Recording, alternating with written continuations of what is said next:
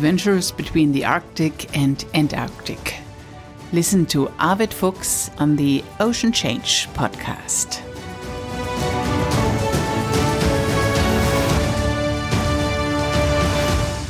Welcome to this podcast episode. Here is Bärbel in Hamburg. And here's Arved still in Bad Bramstedt. Still in Bad Bramstedt, Arved. But uh, when will you start your next expedition? Not so many days left.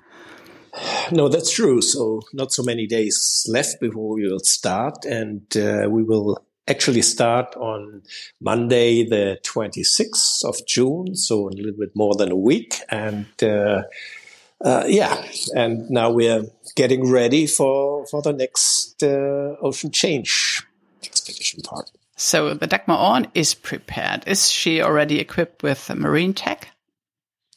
Yeah, she's still in Kiel. We um, at the moment we are uh, in Kiel, and uh, the scientific equipment has been installed the last couple of days. So we got the ocean pack, and uh, the uh, weather office uh, checked the equipment. So and the new satellite system has been checked and installed. So a lot of work is still going on, but everything seems to be on schedule and um, seems to be working as it's supposed to be.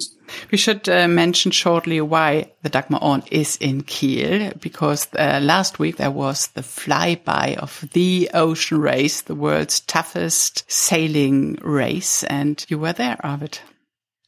Yeah, we were invited by the city of Kiel, the sailing city of Kiel, and uh, so it was actually it was a big event, and uh, we. Um, we had the chance to to moor to tie up uh, along the pier of the GEOMAR Institute in Kiel, and this uh, is exactly where the the buoy was installed, where the the racers would uh, turn around. So they they they didn't stop in the port of Kiel, but they came from uh, the Danish port of Aarhus and um, sailed into the fjord uh, to Kiel, and then they turned around and, and went further on through the Skagerrak and then uh, to Den Haag in, in, the Netherlands. And so it was just a flyby, as it was called. And uh, it was amazing to see these racing yachts um, with this amazing speed and just uh, racing into the into the Kiel harbor and then turned around. And yeah, we were just there, and it was just. Um, uh, yeah, it was very exciting to to watch that. And of course, we we also had some uh, conversations with scientists and journalists who were there attending the race. And you watched Boris Herrmann sailing by, and there is a connection between Boris and you.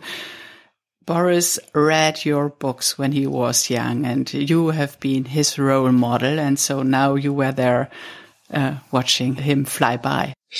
Yeah, we know each other for quite a while now, and uh, so uh, yeah, I, I'm, I'm full of admiration living on a boat like that because it's just uh, I've never sailed on a boat like that, but uh, according to people who have done so, so it's it's noisy. It's uh, there's always kind of vibration, and and uh, sometimes it's hard to communicate because it's so loud, and there's no luxury at all. So it's it's just like a racing yacht, and uh, I mean racing at at this speed. I mean, uh, I think he just set up a new record. I think 641 nautical miles in, in, in 24 hours. So that's the fastest ever a monohull boat has sailed. And uh, so that means uh, I think it's an average of 25 knots, and sometimes they have to accelerate up to more than 30 knots to to keep up this record. So it's it's just unbelievable. And uh,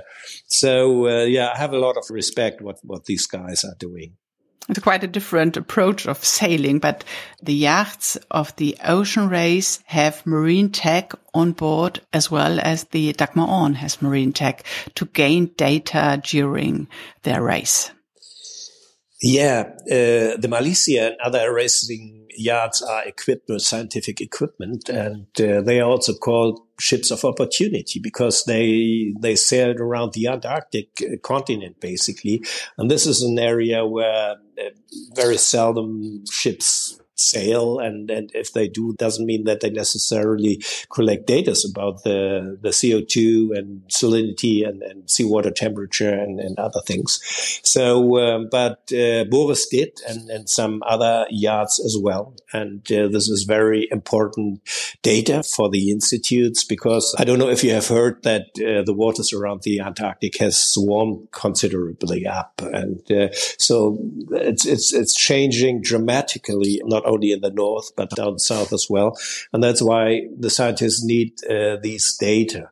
And um, actually, we had a prototype of this ocean pack already in 2014 on our trip to Greenland, and then it has been improved, of course. But it's it's the same company. It's SubCtech, a company in, in Kiel, who is producing uh, these um, instruments and these devices. And uh, now we have the same, basically, like like Boris and the other yachts. And uh, so uh, we have a totally different approach towards sailing. The boats couldn't be any more different. But um, yes, but uh, it's it doesn't matter really because uh, the important thing is that uh, we're combined and, and, and, trying to improve the knowledge about uh, the oceans and, and to get people involved. And I think the, the race is something that uh, creates a lot of interest for all kind of um, audiences. And uh, I think that's, that's very important. Yes, people are interested in the ocean race, but people are also interested in your expedition, Ocean Change. And you will start 11 days from now on uh, June 26th. So you have prepared the Dagmar Aaen with, you have equipped her with marine tech, but have you already bought nutrition for the, I think, 10 people on board?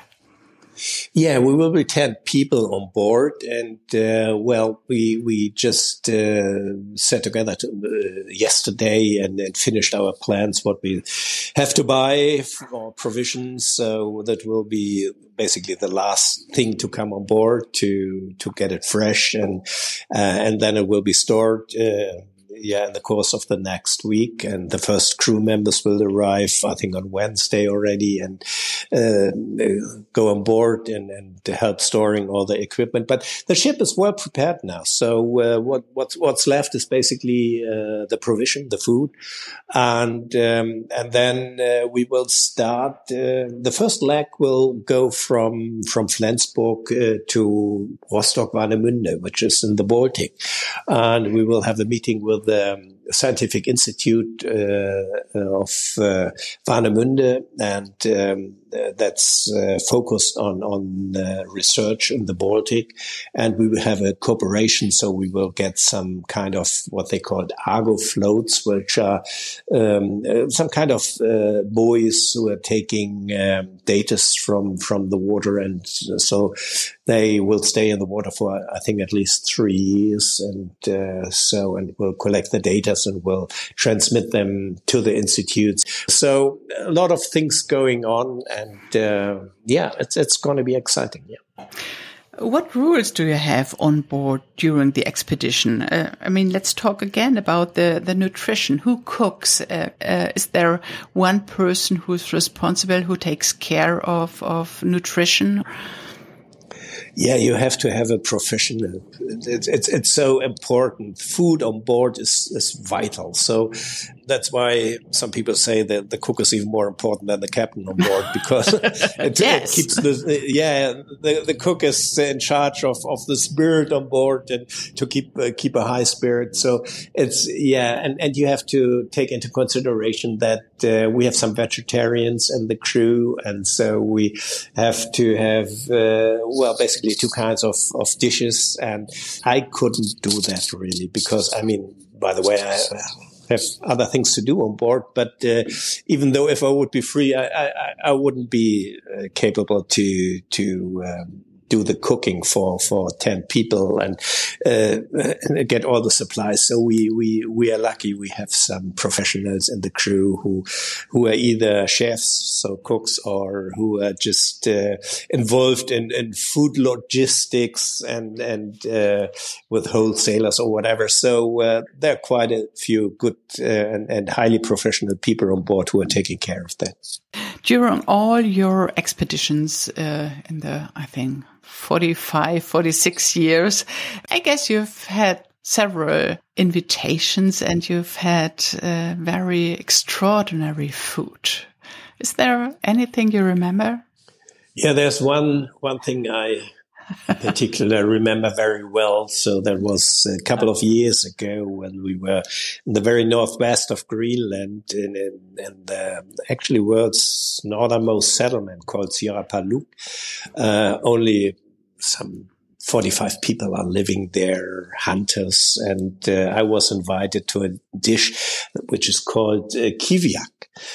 Uh, I read about it in, in books already but but uh, I never tasted it. And I uh, kiviak is is basically uh, consists out of of small birds which are being caught in in uh, in nets in the springtime when they start nesting in the cliffs around the settlement, and there are thousands of them. So uh, it's it's it's just unbelievable how many of these little birds come to to nest in in, in the cliffs, and the locals they uh, go out with. Um, with nets and they catch the birds and they kill them. And uh, when they have number of about a hundred or so, they just put them in a, in a raw seal skin hide, which has still a lot of uh, blubber, a lot of uh, fat around the, the skin. And they just, they, they put them in as, as many as would fit. And then they close the, the hide. They, they sew it up and uh, they put it underneath a couple of rocks and let it sit there for the rest of the year.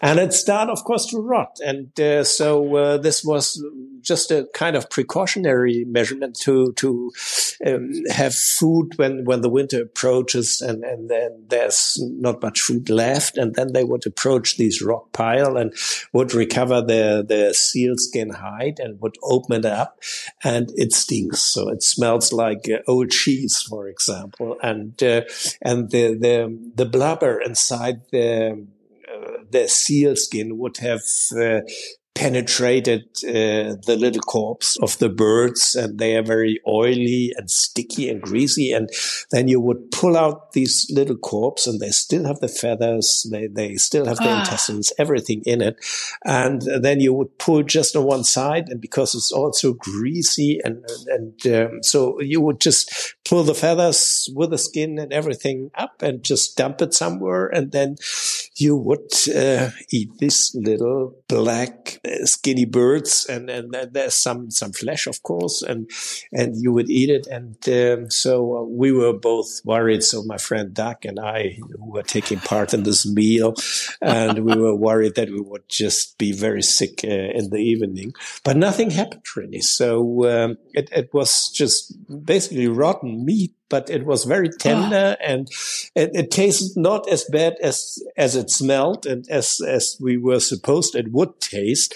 So, but anyways, it it, it was a very very strange meal, and we were of course watched by the by the locals, by the Inuit who were who invited us, and they uh, they actually thought we would never eat it, and but we did and uh, I think that's uh, why we were somehow uh, yeah accepted, and uh, that we just uh, at least gave it a try and took part in this meal.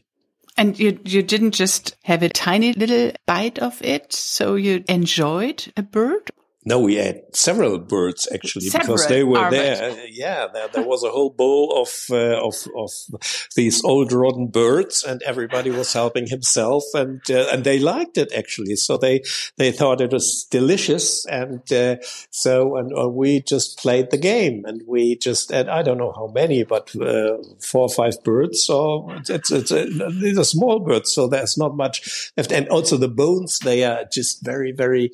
Um, soft. You can even eat the bones because everything really? is just, uh, yeah, you just basically eat the whole bird and just left the skin and the feathers and what's inside the, the bird and, and you drop the, the head, of course, but the rest will be eaten. And, uh, we, we, we didn't get sick at all. No. okay, I, I. Um... But but uh, yeah, be careful if you get an invitation somewhere up north in northern Greenland. So, uh, yeah. okay. Yeah, that's that's uh, good to know, Arved. yes. so we look forward to accompanying you on your next expedition, and I think let's talk again uh, on the day when you start. Looking forward to that. Okay. Thank you very much. See you then. Bye bye. Bye bye.